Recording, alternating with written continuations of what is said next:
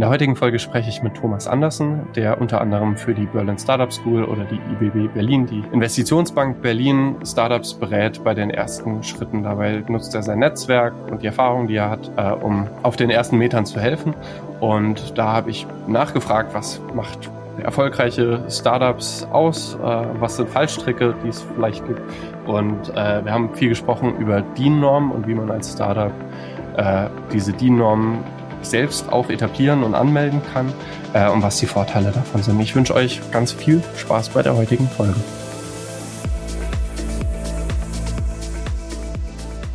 Herzlich willkommen zu einer neuen Folge vom Digital Economics Podcast. Heute habe ich den Thomas Andersen hier und ähm, du hast ganz viele Sachen, die du machst. Vor allem äh, berätst du Startups. Wie würdest du dich denn selber vorstellen, wenn dich jetzt äh, bei irgendwie so einem Event dich jemand fragen würde, was machst du?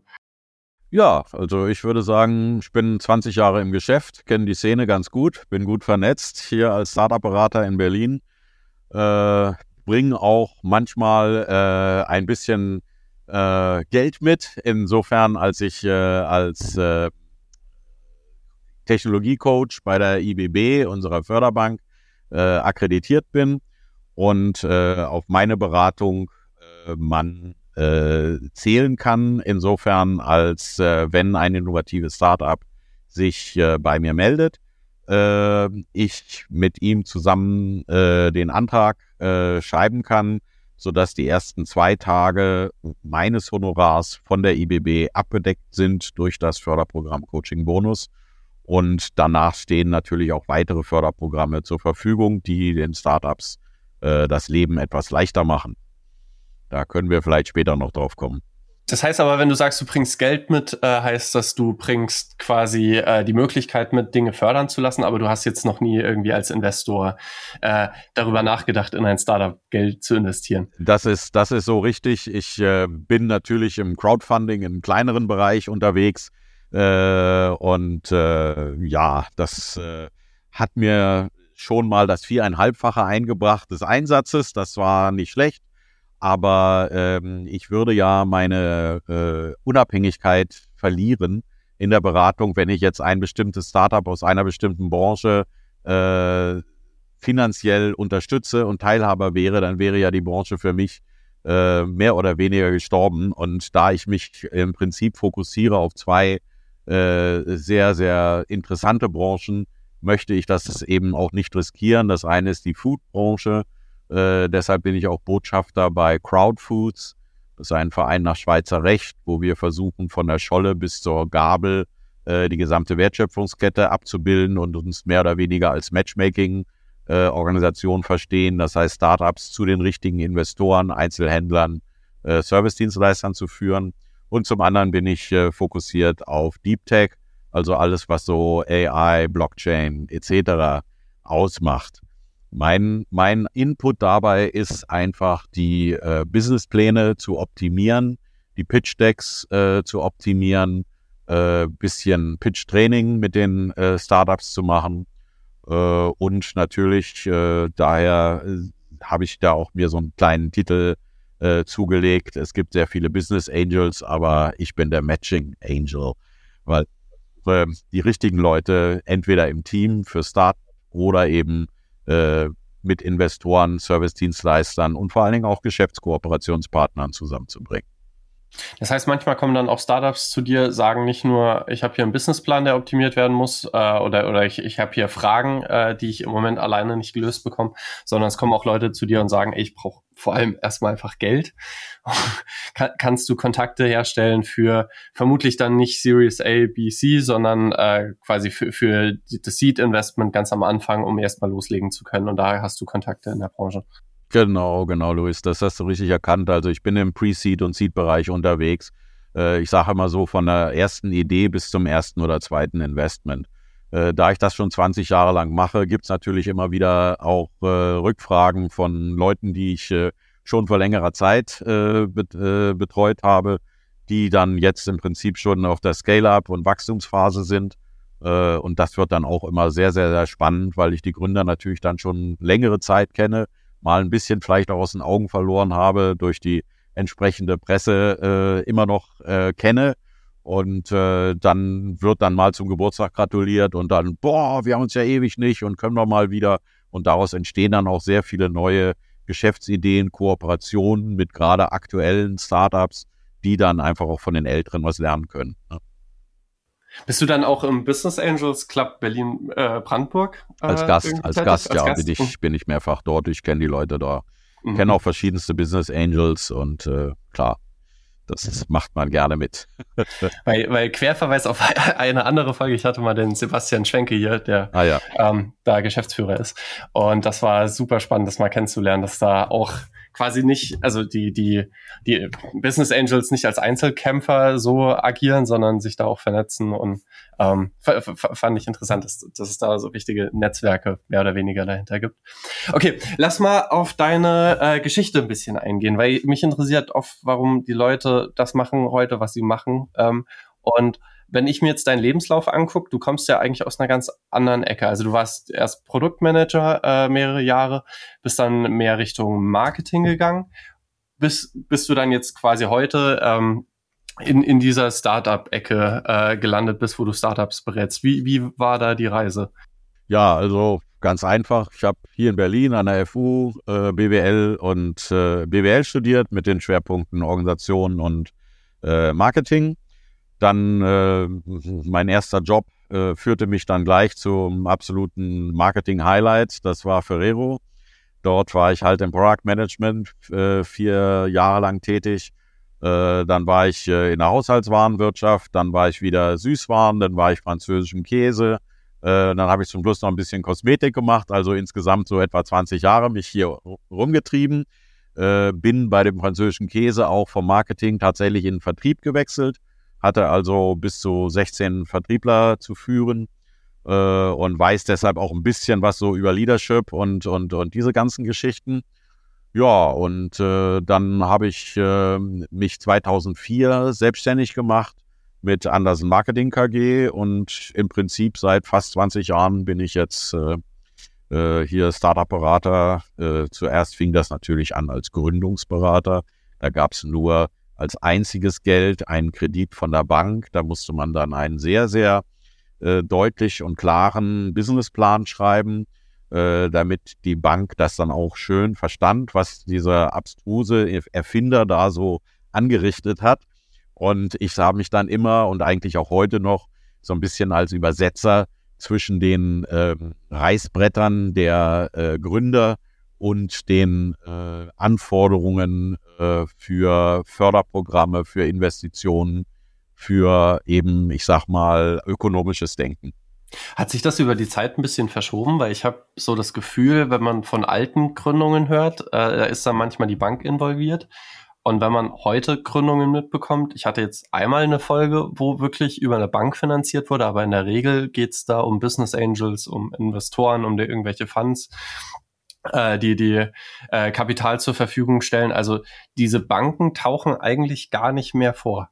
Äh, äh, tauchen gar nicht mehr auf. Ähm, hat sich das verschoben oder ist das nur meine Wahrnehmung, weil ich jetzt in einer Tech-Bubble bin, wo es vielleicht im Speziellen ähm, ein bisschen anders läuft? Nee, das hat sich durchaus verschoben, weil früher war 100 Prozent Bank, Loan, äh, gab nur den Kredit. Dann gab es Crowdfunding zwischendurch, so ab 2011, 2012. Äh, also die Companisto-Gründer, die kenne ich auch noch, äh, als sie noch am Betteln waren bei BaFin, dass die auch nicht ganz platt gemacht wurden vom Kleinanlegerschutzgesetz. Ja, die Story ist ja allgemein bekannt.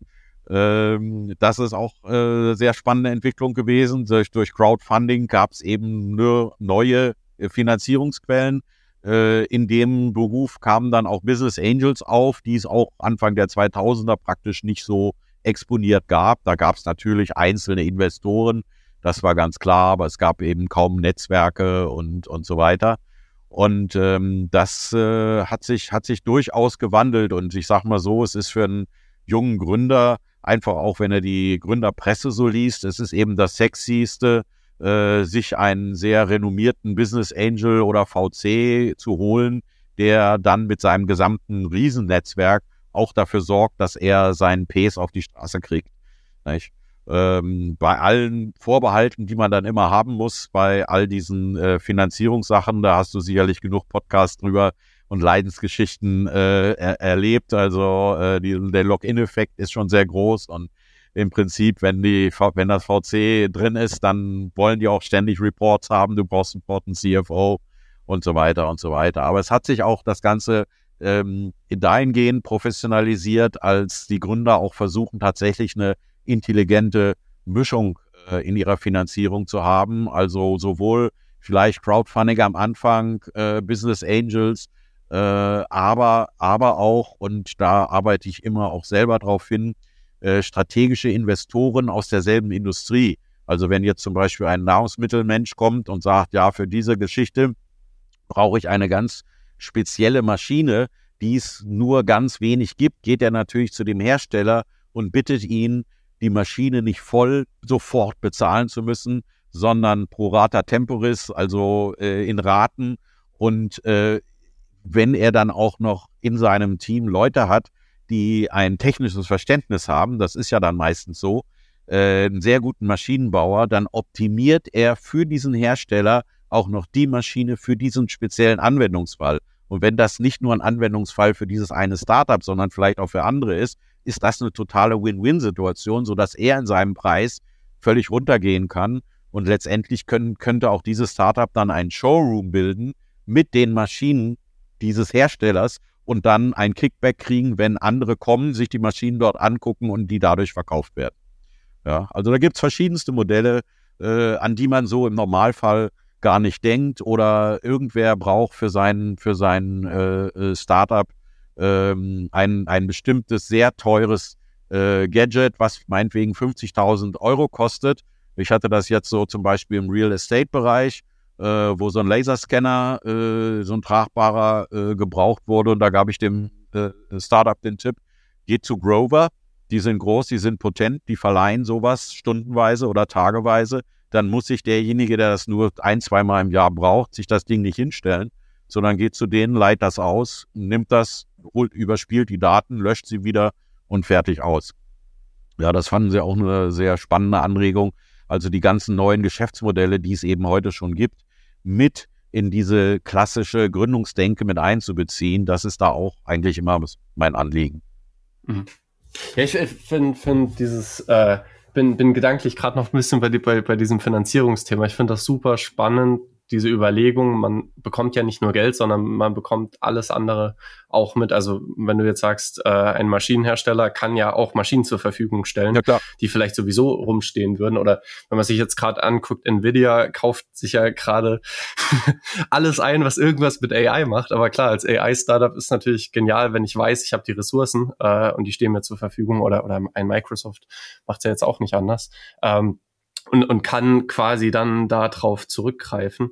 Und wenn man sich jetzt zum Beispiel anguckt, ein Philipp Klöckner hat ja in den letzten Jahren ein paar, paar Investitionen gemacht, wo man auch einfach sagen kann, durch dem seine Reichweite in einer sehr interessanten Zielgruppe, äh, vermutlich kriegt man da ja nicht nur Geld, sondern einfach äh, Kontakte und ein Netzwerk, was quasi unbezahlbar ist. Also was, ja, ja. Also, ja, das also, ist ja, das ist ja genau der, der USP, den die Business Angels für sich äh, äh, reklamieren, äh, wo sie sagen, okay, wir sind gestandene Industriebarone oder äh, äh, ich sag mal Vertical Champions. Und wenn wir ein Startup unter die Fittiche nehmen, dann zählt sofort nicht nur unser Geld, sondern unser gesamtes Netzwerk. Und die wollen natürlich dann auch wissen, was mit ihrem Geld passiert, weil das ist gut versteuertes, ehrlich verdientes Geld, ja, und nicht irgendwie äh, Blood Money von, von sonst woher. Äh, und ähm, damit haben sie natürlich auch äh, äh, wiederum eine Win-Win-Situation gegenüber den VCs, die eigentlich in dem Ruf stehen, wirklich nicht alle, aber viele, äh, praktisch nur Geld zu geben, die Startups aufzupumpen, zum, zum Wachstum zu, zu, zu äh, zwingen äh, um nach fünf bis sieben Jahren dann ein Exit mit einem Multiple von 15 bis 20 zu machen. Ja, so. Und das ist natürlich branchenverschieden, ganz, ganz anders. Also ich habe das gemerkt. Ich äh, bin ja bei Crowdfoods auch immer mal auf unseren Food Summits Moderator. Da hatte ich mal den äh, Founders Institute Leiter aus Zürich da, der so da die ganze Schweiz unter sich hat. Und äh, der, den fragte ich, okay, Sie haben ja bestimmt schon ein paar hundert äh, ähm, Bus äh, Businesspläne und vor allen Dingen Pitch Decks gesehen sagt er, da können Sie ruhig zwei Nullen dran machen. Ja, also er hatte wirklich Überblick, der Junge. Und ähm, äh, da habe ich gesagt, so, was fällt Ihnen denn so auf bei diesen Pitch-Decks, wenn die so kommen? Was, ähm, was fehlt denn da meistens? Und das ist eben genau auch meine Beobachtung gewesen. Es ist einfach die Wettbewerbsanalyse. Viele haben noch dieses deutsche Problem, dass sie fünf Jahre lang forschen, machen, tun, ein 150-prozentiges äh, Produkt hin, hinknallen, das auf den Markt bringen und sich wundern, dass kein Arzt das mehr nachfragt, weil inzwischen ein 70 Prozent fertiges aus den USA Ship and Pray mäßig auf den Markt geschmissen wurde und schon alle Ehre äh, eingesammelt hat, beziehungsweise durch seine Unfähigkeit, äh, äh, den, den Nutzen darzustellen, den es eigentlich versprochen hat, sozusagen den ganzen jungen Markt vielleicht sogar auch kaputt gemacht hat, sodass keiner glaubt, dass das einer besser kann. Ja, also das passiert relativ häufig, leider. Und äh, da muss man dann eben sehr resistent sein in seiner, äh, in, in, in, seinen Partnern und in seinem Tun, was man, was man denn so macht und, und auf die Straße bringen möchte. Und ähm, vieles hängt mit der Kommunikation zusammen. Ja, also wie gesagt, ich bin, bin eigentlich eher so der Typ, ähm, der jetzt äh, nicht unbedingt die großen äh, äh, Finanzierungscharts in riesen Excel-Tabellen äh, auflädt. Excel haben wir ja noch ein Stichwort, das werden wir noch bringen. Äh, aber äh, der sich so um Positionierung, Branding und die ganze äh, Konzeption des Ganzen kümmert, guckt, ob das Geschäftsmodell äh, einigermaßen steht. Und du fragtest vielleicht, glaube ich, vorhin auch, was, was, was, was könnte denn am, äh, äh, bei einem Startup immer mal so passieren, was, was, was nicht so gut ist, was ich so beobachtet habe.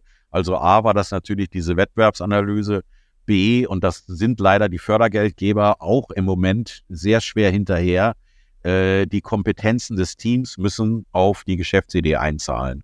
Das heißt, wenn du irgendwie was äh, im klinischen Bereich machst und hast keinen Doktor dabei, ja, sondern nur fünf Betriebswirte, dann hast du verloren. dann kannst du dich bei keinem Investor sehen lassen, die schmeißen dich gleich wieder raus.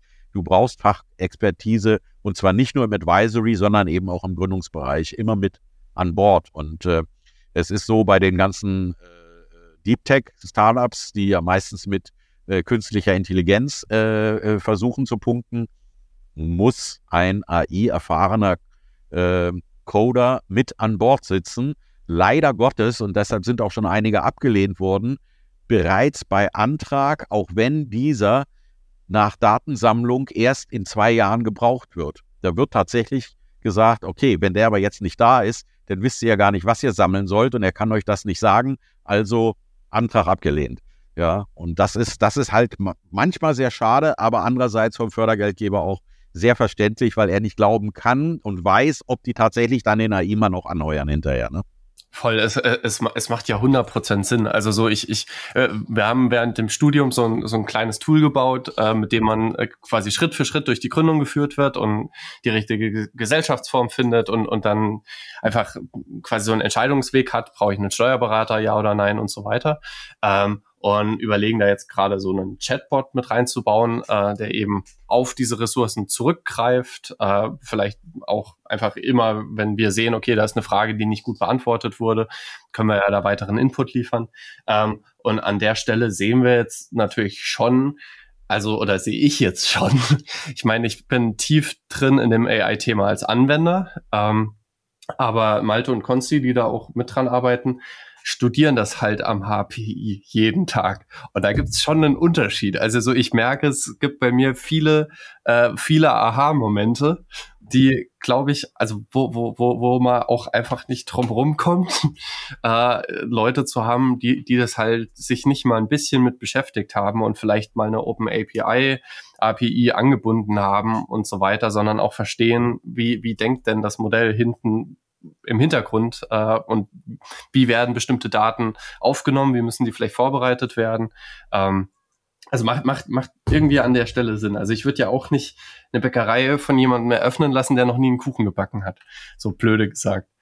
so. Oder äh, also der mal ein Buch drüber gelesen hat, wie man Kuchen backt, aber aber da will ich dann vielleicht auch schon schon irgendwie mal ein Stück Torte sehen. Ähm, ja. Äh, wie, wie, wie, wie läuft sowas bei dir ab? Also du hast vermutlich äh, über die IBB, aber auch über äh, andere quasi Plattformen. Ähm, hab jetzt schon gesehen, der, der IBB ist quasi eins auf der Liste, aber äh, zum Beispiel äh, Berlin Startup School und so weiter. Da bist du als Mentor, als Berater gelistet und darüber werden Leute auf dich aufmerksam. Die kommen dann zu dir und die bringen dann eine spezifische Frage mit. Äh, läuft das so oder, oder, oder ist das mehr so, dass Leute einfach sagen, ey, ich brauche einen Berater, ich weiß aber noch gar nicht, was meine Frage ist?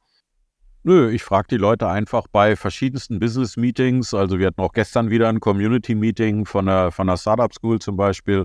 Äh, da frage ich einfach, okay, was macht ihr gerade, was gründet ihr? Und gucke, ob ich da einfach wen kenne, der ihnen helfen kann. Äh, und ich biete denen auch gerne an, mal ihr Pitch-Deck zu schicken und dann äh, einfach unverbindlich meine Kommentare dazu äh, zu schreiben. Also ich mache da auch relativ viel Pro Bono in dem Bereich. Einfach auch, weil es mich interessiert, wenn es mich denn interessiert. Und ähm, da ergibt sich dann meistens auch äh, irgendwie eine, eine nähere Verbindung. Also es ist ja nicht so, dass ich meine ganze Beratung jetzt nur mit dem äh, Coaching-Bonus kopple. Ich habe natürlich auch viele freie Kunden, äh, die dann auch einen anderen, anderen Tagessatz natürlich äh, äh, erdulden müssen. Aber äh, das äh, ist, ist einfach äh, auch ein, ein Geben und Nehmen. Also du musst immer erst ein bisschen was reingeben, du musst deine Kompetenz zeigen, du musst eben deine ähm, deine, deine Vernetzungen aufzeigen äh, und vor allen Dingen auch deine Expertise. Und bei mir kommt eben sowohl theoretisches Wissen als auch praktisches Wissen dazu. Nicht? Also wenn ich 20 Jahre lang das Ganze selber habe machen müssen und jetzt denen, denen sagen kann, wie es läuft, also meine ganze Produktmanager-Erfahrung, die, die knallt dann sofort wieder hoch, wenn ich dann irgendwie einen Food-Startup sehe, der da mit seiner Verpackung rumdschungelt und so. Und dann sage ich so, pass mal auf, da gibt's Vorschriften, zack, zack, zack, Etikettenverordnung, bam, bam, bam, bam guck mal hier, wie kriegst du eigentlich einen ERN-Code, guck mal da, da, da und so. Also da, da kommt das sofort wieder rausgesprudelt. Und das sind Sachen, die, die nicht so von Anfang an wissen können eigentlich. Nicht? Viele kommen ja auch direkt von der Hochschule, haben, haben dann Studien Entrepreneurship gemacht und haben irgendwie ein, äh, ein sexy Gebiet gefunden, wo sie sagen, okay, was ist denn da los, wie können wir das machen? Äh, ich bin also auch äh, Alumnus von der FU und gehe da auch gerne natürlich zu äh, den äh, Enfusion-Geschichten, äh, war auch diesen Mittwoch wieder, äh, wo dann auch verschiedenste Gründer äh, rumlaufen, äh, die dann auch, wie du sagst, praktisch so Fragen haben, ja, was, ich habe noch gar nicht gegründet, aber welche Rechtsform würdest du denn vorschlagen und wie wollen wir das denn machen? Und äh, wer, was gibt es denn da für Fördermöglichkeiten? Und so. Ne? Ich habe da vieles auch in einem Blog auf meiner Webseite zugeschrieben zu den Fördermöglichkeiten, auch wie man online pitcht und, und solche Geschichten. Äh, also da, da, da kann ich dann auch schon so einige Fragen, dann sage ich einfach, äh, read my website ja, äh, äh, abbügeln und dann äh, haben die da, haben die da schon Vergnügen dran. Genau. Hier sind die FAQs zu äh, Thema Gründung, die meistgestellten Fragen. Richtig, Le richtig. Les einmal hier und dann kommt gerne wieder. Warum glaubst du, äh, äh, es ist jetzt ähm, gerade als Frage bei mir hochgekommen, warum glaubst du, ist die FU so viel besser? Also ist jetzt meine sehr subjektive Wahrnehmung, aber warum glaubst du, ist die FU so viel besser als die TU Berlin?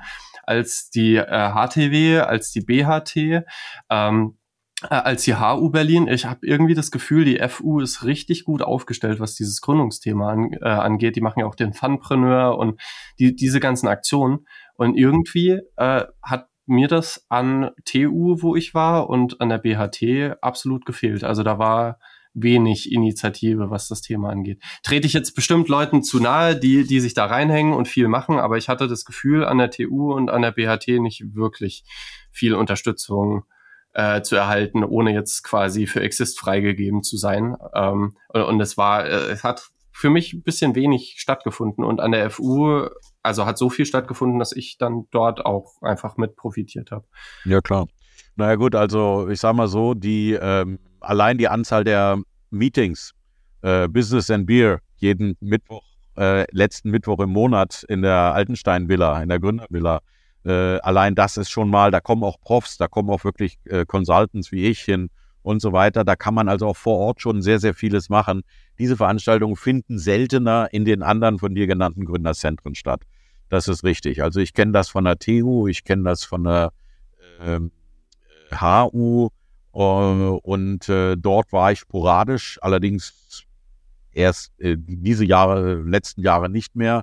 Äh, und das war alles ein bisschen aseptisch auch. Und äh, wenn ich da Ideen reinbrachte, weil ich, habe auch äh, viele Matchmakings organisiert zwischen Gründern und ähm, äh, Investoren und Business Angels zum Beispiel. Äh, und äh, da, wenn ich das so was vorgeschlagen habe, das dort zu machen, da wurde eigentlich immer eher abgelehnt. Nein, nein, das müssen wir organisieren. Äh, oder wenn ich gesagt habe, ich möchte denen noch was äh, über Dean Speck erzählen äh, und das mit Role Models und auch Leuten vom Dean zusammen, äh, dann haben die abgelehnt, nein, nein, das ist hier bei uns ein Professor, der macht das, aber äh, das äh, ist nichts für unsere Gründer, was totaler Quatsch ist. Nicht? Und das hat mich dann auch so ein bisschen angemuffelt, aber äh, man kann, man kann durchaus äh, mit allen arbeiten. Die haben ja auch immer mal ihre, äh, ihre Meetings so und dann, dann ist das aber eben nicht über die Leitung, sondern man muss sich da mehr oder weniger inkognito reinschleichen und muss die Leute direkt ansprechen. Und äh, das sind ja nun auch mal souveräne Staatsbürger, die auch selbst entscheiden können, was sie da in der Gründung machen. Äh, und voll, voll das, das, das denke ich mir halt, also die Gründer können sich ja überlegen, bringt mir das einen Mehrwert, ist das sinnvoll für mich oder nicht? Und, und wenn nicht, dann nehmen sie das Angebot halt nicht wahr. Ja. Aber dass das Angebot halt nicht stattfindet, finde ich schade. Also ich war an der FU äh, dreimal jetzt bei Funpreneur dabei als Mentor. Äh, alle dreimal hat jeweils mein Team gewonnen. Mal an der, an der Stelle äh, Weird Flex. Ähm, aber, aber das hat mir wahnsinnig viel Spaß gemacht. Und auch wenn ich jetzt nicht sagen würde, ich bin der qualifizierteste Mensch dafür, äh, würde ich trotzdem sagen, also gab es schon ein paar Sachen, wo ich einfach easy unterstützen konnte, wo ich einfach unkompliziert irgendwelche Ansprechpartner gekannt habe, wusste, wie sie mal schnell eine Webseite hochziehen, wie sie mal schnell irgendwelche vorzeigbaren Sachen aufbauen, wie sie ein gutes Produkt entwerfen. Und vor allen anderen Dingen hat es mir auch einfach Spaß gemacht. Also so, das war, war eine coole Möglichkeit, die da die, die ähm, Wirtschaftsjunioren heißen die, glaube ich, Berlin, ähm, äh, organisiert haben, äh, wo ich damals Mitglied war. Und die FU und alle haben da irgendwie eine gute Zeit zusammen gehabt. Und das hat mir immer so ein bisschen gefehlt an der TU oder jetzt an der BHT, äh, solche Veranstaltungen. Also es kann ja alles Mögliche sein. Kann ja sein, dass du sagst, ey, ich habe dann einen sinnvollen Beitrag äh, zu, zu einem Thema, ähm, will dann Vortrag halten, die Räumlichkeiten sind ja da warum, warum sollen denn die Räumlichkeiten abends leer stehen? Und, ja. ja, das liegt, das liegt auch häufig an der Verwaltung. Ähm, also ich habe das verschiedentlich äh, auch mit ein paar äh, dort Festangestellten versucht, äh, äh, HWR oder äh, auch Boyd, äh, was auf die Beine zu stellen. Boyd hatte ich einmal Summer Uni, da habe ich einen Tag lang Marketing gemacht.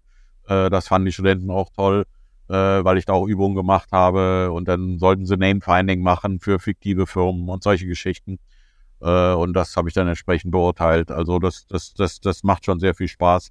Äh, letztendlich ähm, äh, habe ich den Kontakt auch zu Studenten nicht verloren, weil ich seit 2005 Lehrbeauftragter an der HTW bin. Äh, und zwar im ABE-Fach, also Wahlpflichtfach Soft Skills. Und da mache ich dann äh, so schöne Sachen wie Verhandlungstechniken, äh, Behavioral äh, Economics äh, oder auch Kreativitätstechniken mit denen. Nicht? Und das äh, sind dann sind Block-Samstage, damit ich eben auch die Zeit habe, nach der Theorie auch sehr viele Rollenspiele mit denen zu machen. Und so sieht dann tatsächlich auch äh, der Leistungstest aus. Sie müssen ein Drehbuch schreiben und müssen das selber vorführen. Nicht? Und äh, das finden die schon immer sehr, sehr spannend. Ich war auch zwischenzeitlich mal an der Fresenius Hochschule, das ist ja eine private, und da habe ich es dann extrem gemacht bei Präsentationstechniken. Da habe ich gesagt, so, okay, aus eurer Bekanntheit sollt ihr ein fiktives Startup spielen, sollt mir das Pitch Deck äh, abliefern und sollt das Pitch Deck fünf Minuten lang pitchen. Äh, und, und, dann gab es für beide Sachen natürlich eine entsprechende Note. Äh, das fanden die auch sehr, sehr, sehr spannend. Und einer hat ein bisschen gecheatet, der hat also aus einem vorhandenen Betrieb seiner Mutter hat er dann eben die ganzen Basics gehabt, hatte deshalb die ganzen Marktzahlen da weiter. Aber zur Schwierigkeit, er hat es auch alles auf Englisch gemacht und ähm, naja, hat natürlich eine Eins gekriegt, aber es war Wahnsinn. Die Kinder von der Privatschule. Ja, ja, ja, das ist immer so, die höheren Söhne und Töchter. Die haben dann auch alle schon irgendwie ein, zwei Jahre lang Weltreise. Drei Sprachen äh, und Daddys Portemonnaie ist sehr groß. Ja. Äh, ich muss auch sagen, also bei, bei, mir ist ein bisschen, ein wenig Neid da. Äh, ich war ein paar Mal an der, an der Code, äh, auch, auch eine private Hochschule quasi für Tech-Produkte. Äh, du weißt das vermutlich, aber vielleicht Code nicht University, ja, Bertram. Genau. Und oh, einfach geil. Also es ist einfach, äh, wo, wo, du schon auch merkst, so klar, es ist eine ganz andere Welt, ähm, so, aber die Leute sind auf jeden Fall besser ausgebildet, besser vorbereitet und das macht Spaß, wenn man, also dass diese Hochschule so offen ist, dass sie dann auch mal von außen Leute irgendwie zulässt, die jetzt, jetzt dort nicht Studenten sind, aber das Thema Universität kann man auf jeden Fall kann, man, kann man viel besser machen, aber man merkt auch, also ich habe mich da mit Leuten unterhalten, die haben auch nicht nur quasi was die Hochschule angeht, sondern auch was äh, insgesamt Lebensumstände angeht, einfach gute Startvoraussetzungen. Zum Teil, bestimmt nicht alle, aber, aber, aber, aber gab schon Leute, wo klar war, die haben auf jeden Fall, die haben auf jeden Fall einen kleinen Vorsprung, äh, wenn es um dieses große Rennen des Lebens geht, äh, zumindest wenn man es wenn man so betrachten will. Ähm, jetzt lass mal auf dein Buch eingehen. Du, du, du hast mir erzählt von Lunch Club. Ähm, und äh, erzähl mal jetzt den Zuhörern, die das noch nicht wissen, was Lunch Club ist. Ja, also Lunch Club ist ein Startup aus New York, 2017 gegründet. Da ging man wohl offensichtlich zuerst in Manhattan gemeinsam essen äh, und hat sich äh, äh Tinder-mäßig über eine Plattform kennengelernt. Äh, letztendlich unter Corona haben die das Ganze dann äh, rein online gestellt. Du, äh, das ist ein Invite-Only, also so wie Brands for Friends seinerzeit. Du kommst nur rein, wenn ein anderer dich da tatsächlich einlädt und äh, gibst deine Neigungen, Interessensgebiete äh, an, äh, worüber du reden willst, ähm, was man dich fragen sollte. Gar nicht mal so groß Lebenslauf, das ist nur ein ganz, ganz kurzer, kurzer Einblick.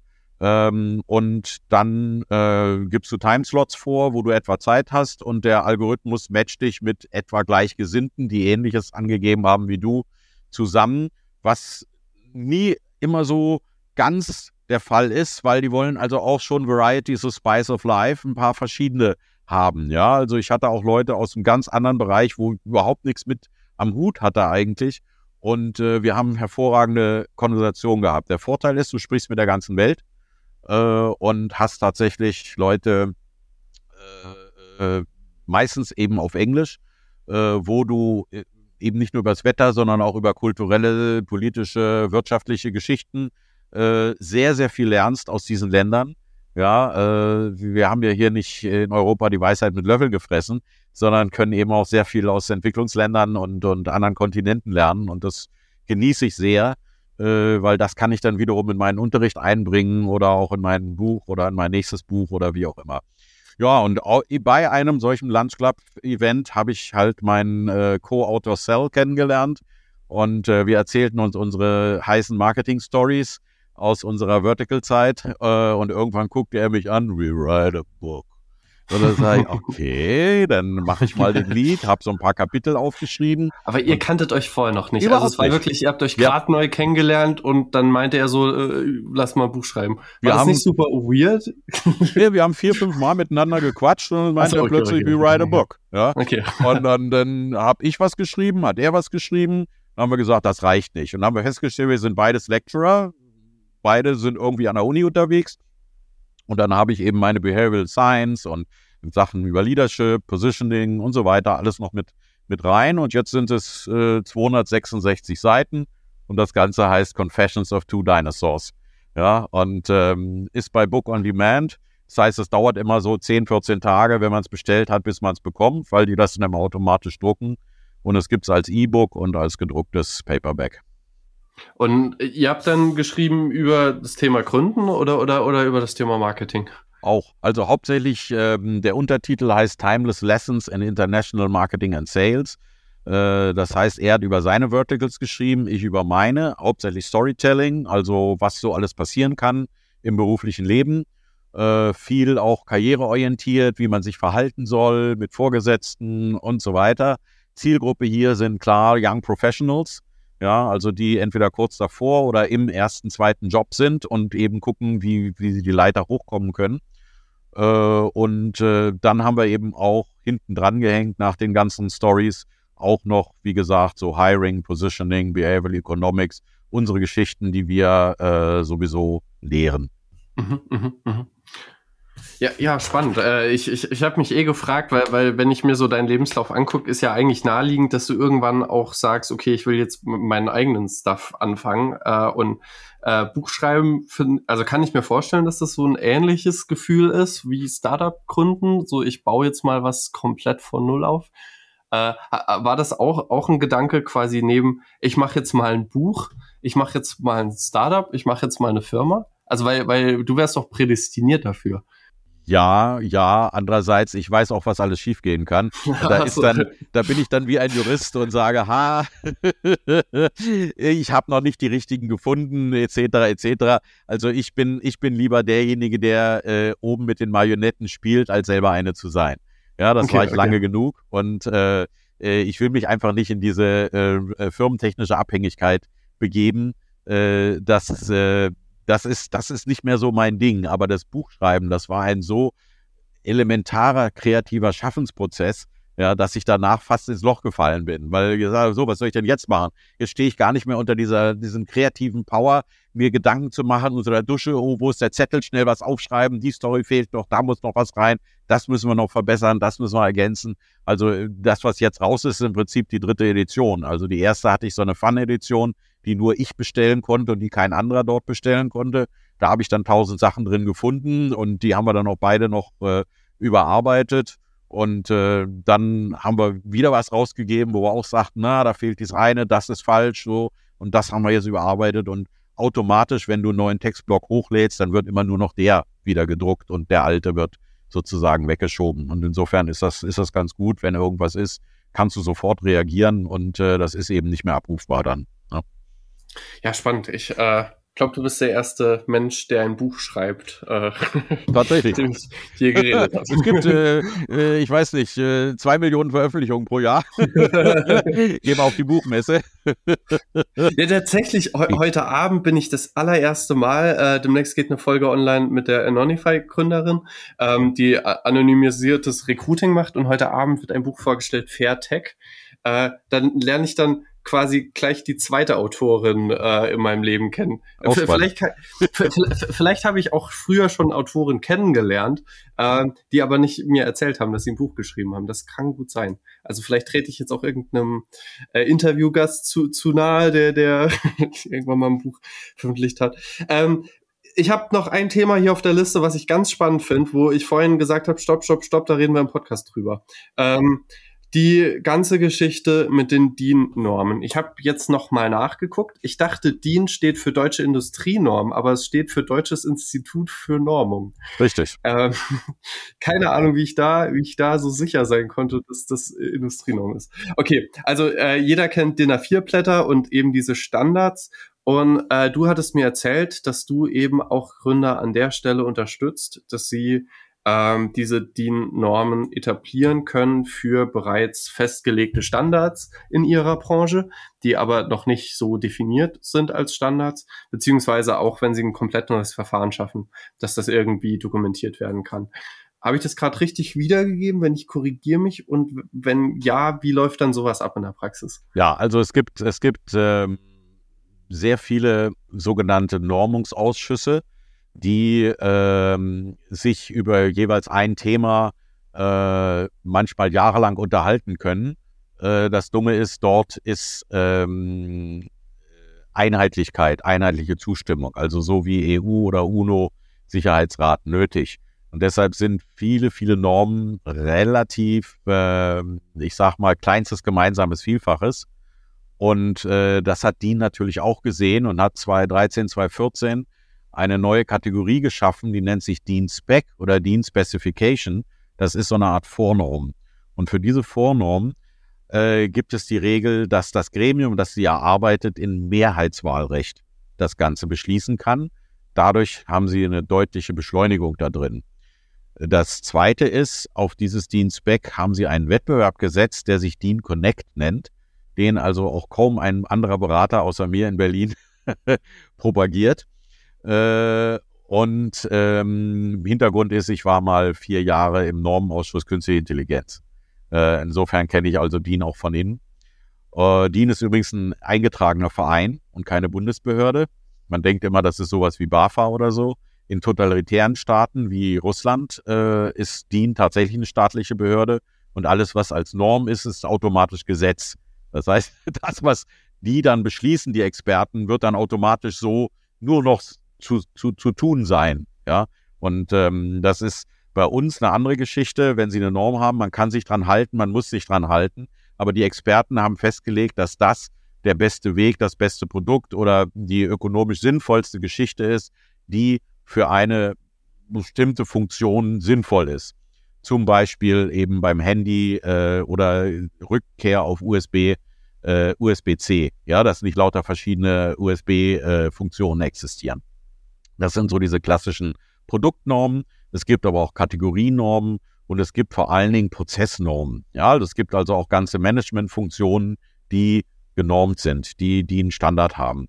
Und ähm, die äh, DIN Connect-Geschichte dient dafür, dazu, neues Blut, neue Gedanken, neue Standardisierungsmöglichkeiten in diesen DIN-Apparat zu spülen, weil man kann sich vorstellen, da sind natürlich die DAX 30 Unternehmen mit äh, etlichen Experten in etlichen Feldern vertreten, weil Normen schaffen ja auch Märkte.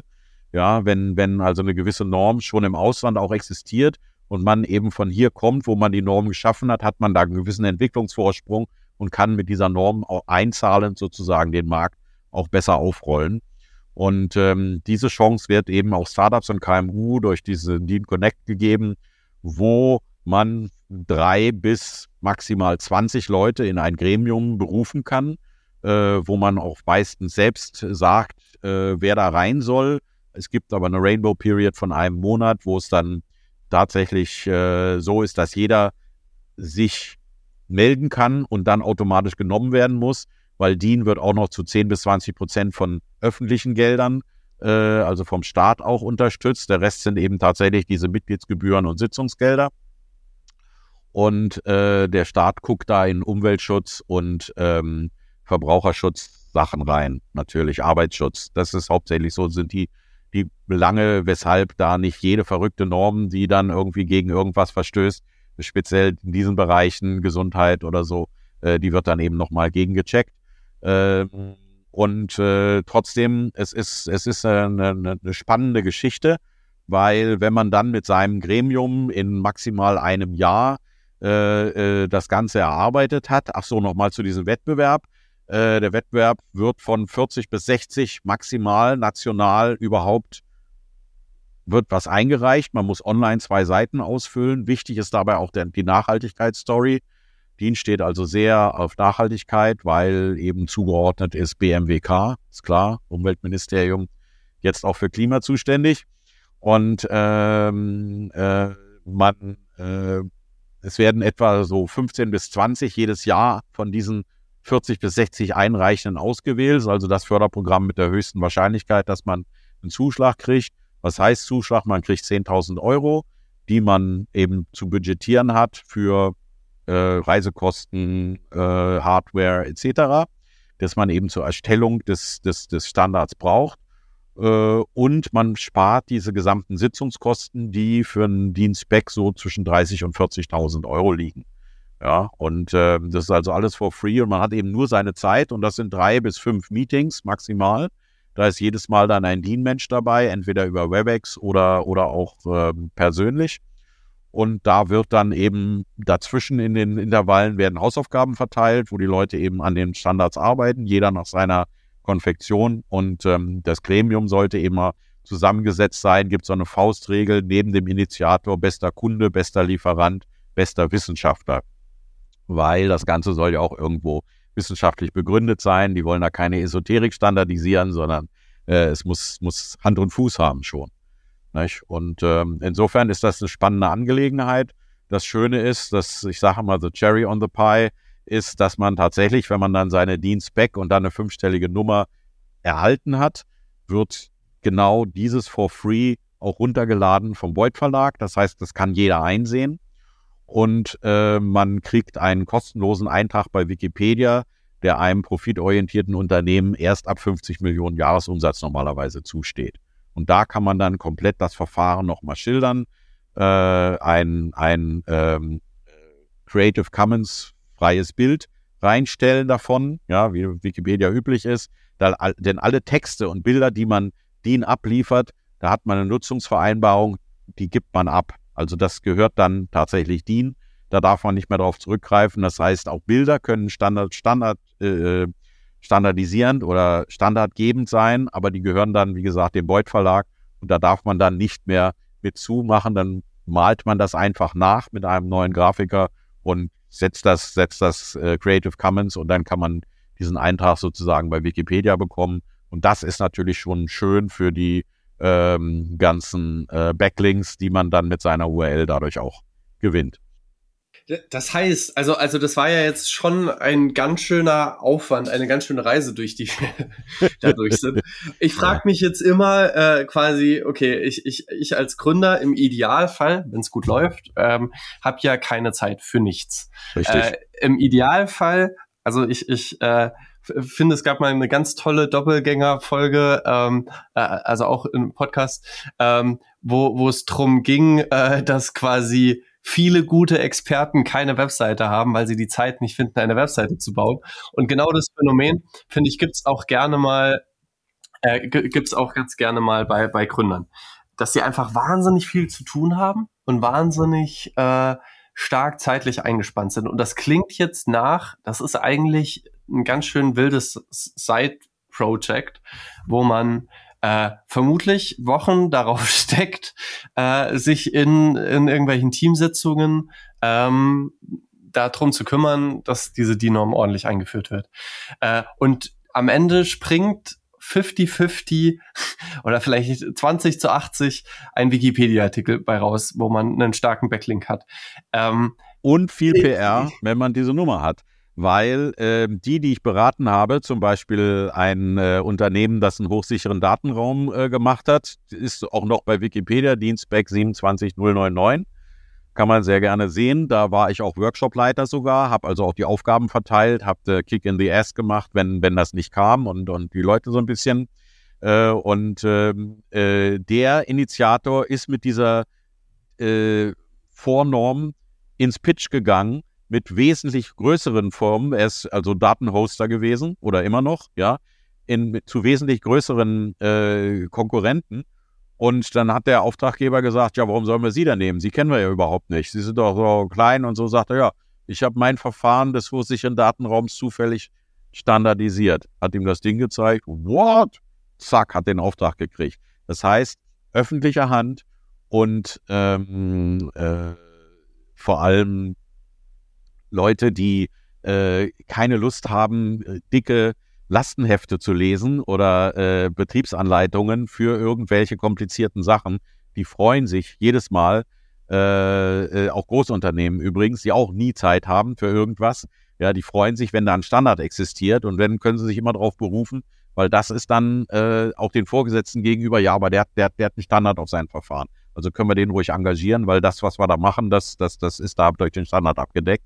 Ähm, das ist dann ein sehr, sehr großer Vorteil eigentlich bei jedem Pitch. Also es ist nicht nur PR und Wikipedia-Eintrag, das ist das Wenigste. Es ist einfach ähm, äh, der Ruf, der einem vorausgeht, dass man sowas wie eine Doktorarbeit in Anführungsstrichen als Business geschrieben hat, das auch staatlich anerkannt ist, äh, womit man dann eben an die Öffentlichkeit tritt und man hat dann die Verpflichtung, drei Jahre lang ähm, Kunden zu sammeln, die auf diesen Standard sozusagen einzahlen und den dann auch anwenden weil nach drei Jahren gibt es eine Evaluation, da geht man in den richtigen Normenausschuss und die entscheiden dann, nehme ich das auf in mein normales Normengeschehen äh, oder ist das so abwegig, dass ich, dass ich das lasse? Normalerweise sollten die es eigentlich aufnehmen.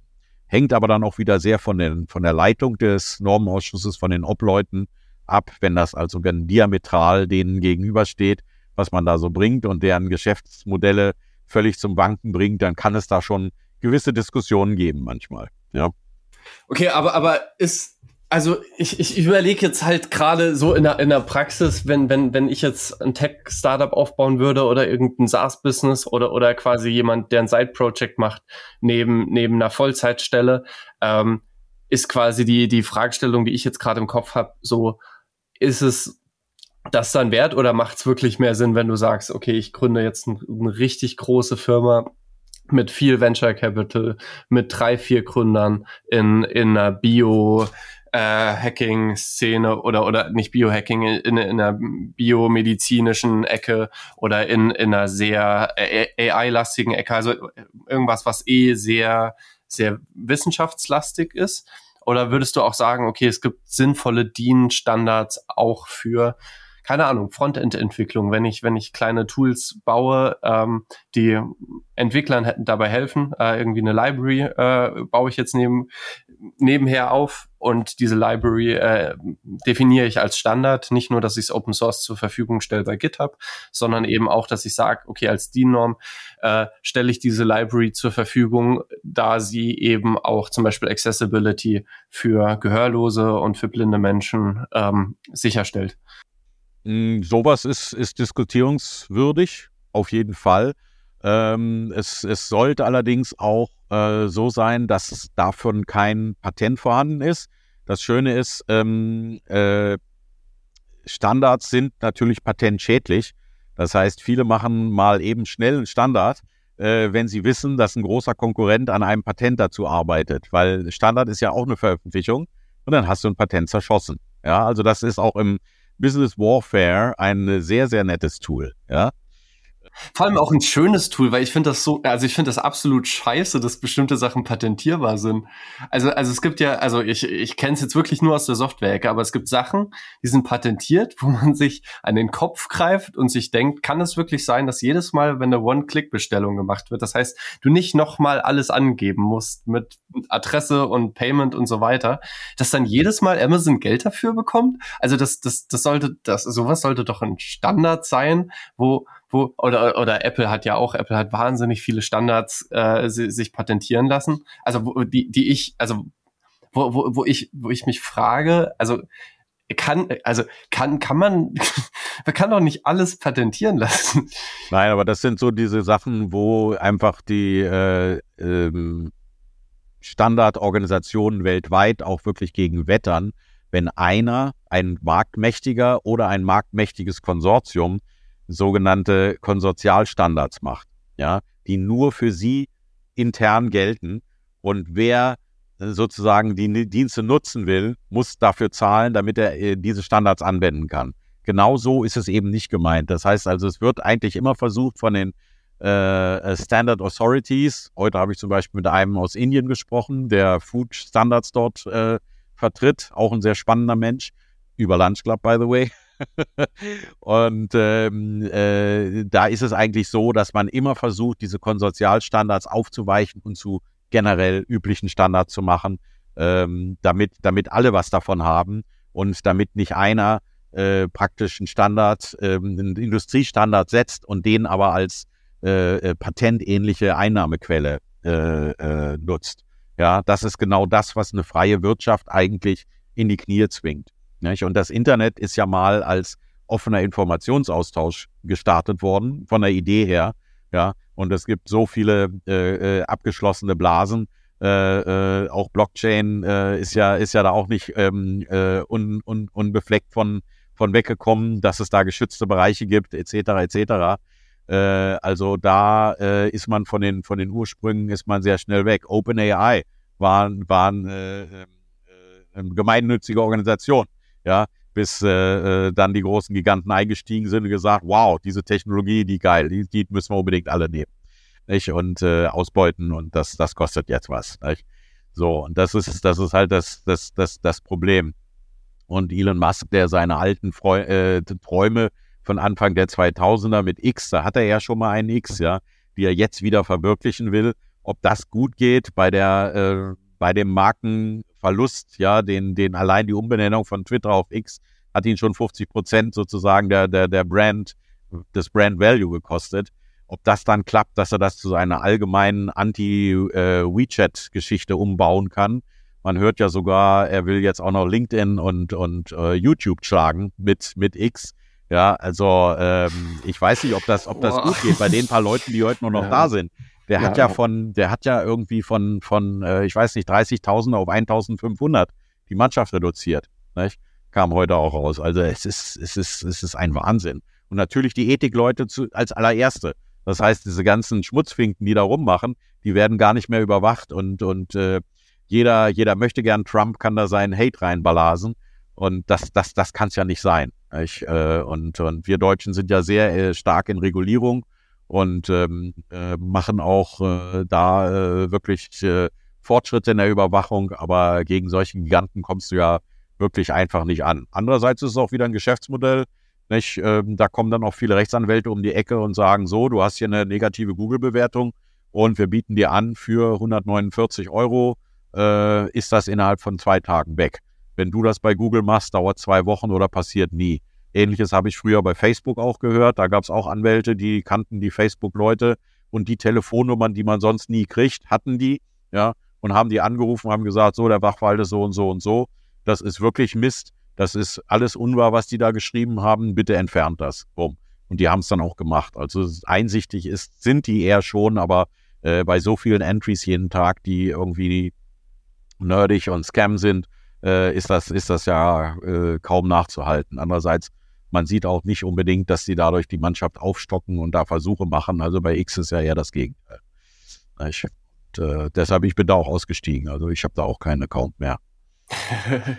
ja, ich bin, bin, bin, da sehr gespannt, wie es weitergeht. Es wirkt alles nach äh, viel Rumgetrolle und viel äh, geraten Dinge außer Kontrolle, aber, aber mit einem schämischen Lächeln äh, macht es, finde ich, auch Spaß, äh, den, den Tanker äh, entern zu sehen. äh, ja, keine Ahnung.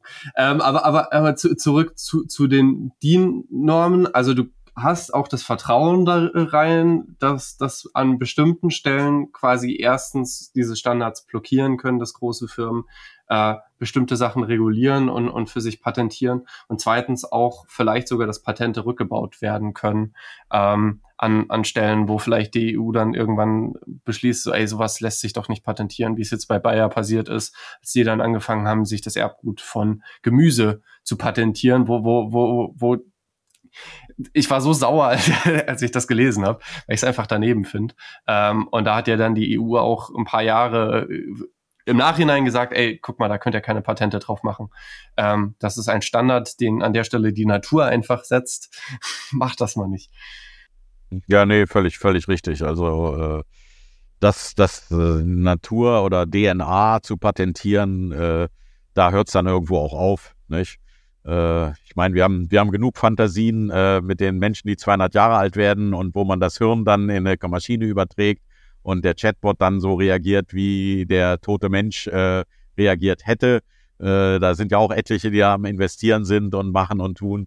Äh, auch das glaube ich nicht, dass das kommt. Das ist die ganze Krypto-Geschichte, äh, nee, ähm, Kryo-Geschichte, wo man sich einfriert und dann nach 200 Jahren wieder aufwachen soll äh, ist ja auch so ein Ding, wo sich da ein paar Millionäre äh, entsprechend einfrieren lassen, um in der Zukunft aufzuwachen. Äh, sind alles so Science-Fiction-Dinger und ob, ob Neuralink auch je gelingt mit Chip im Kopf und dann Gedächtniserweiterung, möchte ich auch bezweifeln. Das sind alles so ethisch sehr, sehr, sehr schlimme Geschichten. Dummerweise erfahren wir davon immer nur die Spitze vom Eisberg und wissen nicht, ob das längst nicht irgendwo schon passiert, um den, äh, ich sag mal, äh, unschlagbaren Soldaten, den Cyborg, den XY zu schaffen, äh, der dann allen anderen überlegen ist. Keine Ahnung. Kann passieren. Ja. Okay. Also. Wir sind ein ganz kleines bisschen abgetrifft. Leider. äh, ich ich äh, würde abschließend, äh, hätte ich noch eine, eine große Frage, nämlich du hast jetzt viele, viele Startups gesehen äh, in deinem Leben, hast vermutlich bei vielen Startups erlebt, dass es funktioniert hat oder dass es eben nicht funktioniert hat. Ähm, Hast du ein Gefühl von, okay, das ist der eine entscheidende, und ich meine, klar, manchmal hat es vielleicht einfach was zu tun mit Ausbildung und finanziellen Ressourcen, solchen Geschichten, aber quasi eine Sache, die man, wenn man jetzt diesen Podcast hört, sich mitnehmen kann, die man lernen kann, äh, auf die man achten kann, die verhindert, dass man scheitert oder gegebenenfalls einem äh, den Aufschub gibt, äh, wo, wo, du sagst, ah, das, diese kleine Stellschraube, die wird ganz gerne mal vergessen. Und, und wenn man das sicherstellt, äh, dann gelingen viele Startups. Gibt es ja. da so eine magische Formel? Ja, die magische Formel ist ganz einfach. Andere um Rat fragen. Und zwar andere, die vielleicht den Weg schon mal durchlaufen haben. Äh, wir haben sehr viele Startup-Communities, die durchaus hilfreich sind ob das jetzt bei Acceleratoren oder Business Schools oder an der Uni oder sonst wo ist, ähm, einfach Leute fragen, die schon mal Ähnliches gemacht haben, äh, nach den Caveats, nach den, nach den Pitfalls, nach den Fettnäpfchen, in die man da treten kann. Äh, äh, das ist, das ist das einfachste und beste, weil Empfehlungen von Experten ist nun mal ähm, das A und O. Und wenn man dann fünf Jahre in seiner Kammer sitzt und mit 150-prozentig äh, super Produkten da rauskommt, äh, das kann nicht laufen, besonders wenn man es alleine macht. Nicht? Es gibt viele, viele Acceleratoren und Investoren mittlerweile, die auch nur in Teams investieren, genau aus dem Grund, nicht? weil einer alleine kann dann auch mal durchdrehen, gegen Baum fahren und Geld ist weg. Ja, und äh, insofern äh, die Kapazitäten sollten verteilt sein und wie ich eingangs auch sagte, äh, möglichst auch breit gefächert und sehr, sehr heterogen. Ja, also es sollte immer irgendwie ein Techniker da sein, irgendein Finanzmensch da sein, irgendein Kommunikator da sein. Äh, äh, dann, dann macht das Ganze langsam Sinn. Ja, aber äh, alles auf einen. Es gibt nicht eigentlich diese Superstars, die alles alleine können und alles selber machen. Es gibt immer mal wieder Solopreneure, die ganz erstaunlich sind, äh, wo man auch wirklich den Hut ziehen müsse, muss, aber die müssen eine dermaßen eine Power haben und äh, äh, wirklich ihre 80 Stunden die Woche da Gas geben. Äh, das hält man nicht aus. Also Burnout ist auch ein großes, nie groß gesagtes, jetzt durch die Wellness und äh, äh, äh, Geschichte ein bisschen hochgekommenes Ding, was aber im, im Startup-Bereich durchaus, äh, durchaus eine Rolle spielt. Also so die, die 35-jährigen Burnouts, die, die sind Legende. Ne? Und schwierig, schwierig. Da sollte man dann schon ein bisschen äh, äh, Wellness mit einfließen lassen und Work-Life-Balance beachten in dem Fall und auf mehrere Schultern seine Geschäftsidee verteilen weil wenn man dann mal down ist, dann ist der andere gerade ab und dann kann man sich dann das wieder ausgleichen. Aber wenn das alles nur an einem hängt, ich hatte einige Solopreneure tatsächlich auch in der Beratung, da muss man mehr Psychologe sein als äh, als Berater. ja. oh je, oh je. Da ist dann aber auch die Frage, ob dann gegründet werden sollte, wenn. Das okay. ist richtig, das ist richtig. Ist jetzt also, eine böse Unterstellung. Nee, klar, äh, aber als erstes muss ich natürlich als Berater die Unternehmerpersönlichkeit auch checken, ja. Und das ist genau zu deiner Frage, soll ich, soll ich jetzt ein mega äh, äh, 5000 Mann äh, Dings machen oder soll ich, und das frage ich auch alle immer gleich, oder willst du eine Ideenboutique bleiben mit maximal 10, 15 Leuten, ja, die dann aber eben immer wieder neue Sachen in ihrer Branche, zum Beispiel neue Dienstbacks oder was auch immer produzieren äh, und das dann aber in einem MVP-Status an weitere andere verkaufen, die dann das Scaling machen, ja. Aber wenn ihr mehr Kreatoren seid, dann bleibt das Erstere. Wenn ihr mehr Machtmenschen seid, die Heerscharen von Leuten rumdirigieren wollen, dann bitteschön macht den, den Megakonzern. Ja, aber das müsst ihr selber wissen. Und meistens, meistens ist es so, dass junge, äh, kreative äh, Gründer irgendwann im Laufe der Etappe beim Scaling wirklich die Lust verlieren, aussteigen und wieder anfangen wollen von vorne, weil einfach dieses Marktaufreißen, dieses Ideen groß machen, für sie einfach der Skrill ist und nicht das Geld zählen, verwalten und mit, mit Rechtsanwälten reden den ganzen Tag. Ja. Und das sind einfach verschiedene Welten und das muss man einfach für sich klar machen. Wo will ich da hin? Und äh, äh, dann sollte man, dann sollte man auch Erfahrung sammeln in einem Scale-up, in einem Laden, wo es gut läuft, um sich auch ein paar Tools und ein paar Prozesse abzugucken, die man dann wiederum in seinem eigenen entsprechend umsetzen kann. Mhm. Ja, ich, ich merke jetzt gerade im Moment, äh, also, also es gibt ja schon, also in meinem Leben so Momente, wo ich denke, oh, ich will auch ein Startup.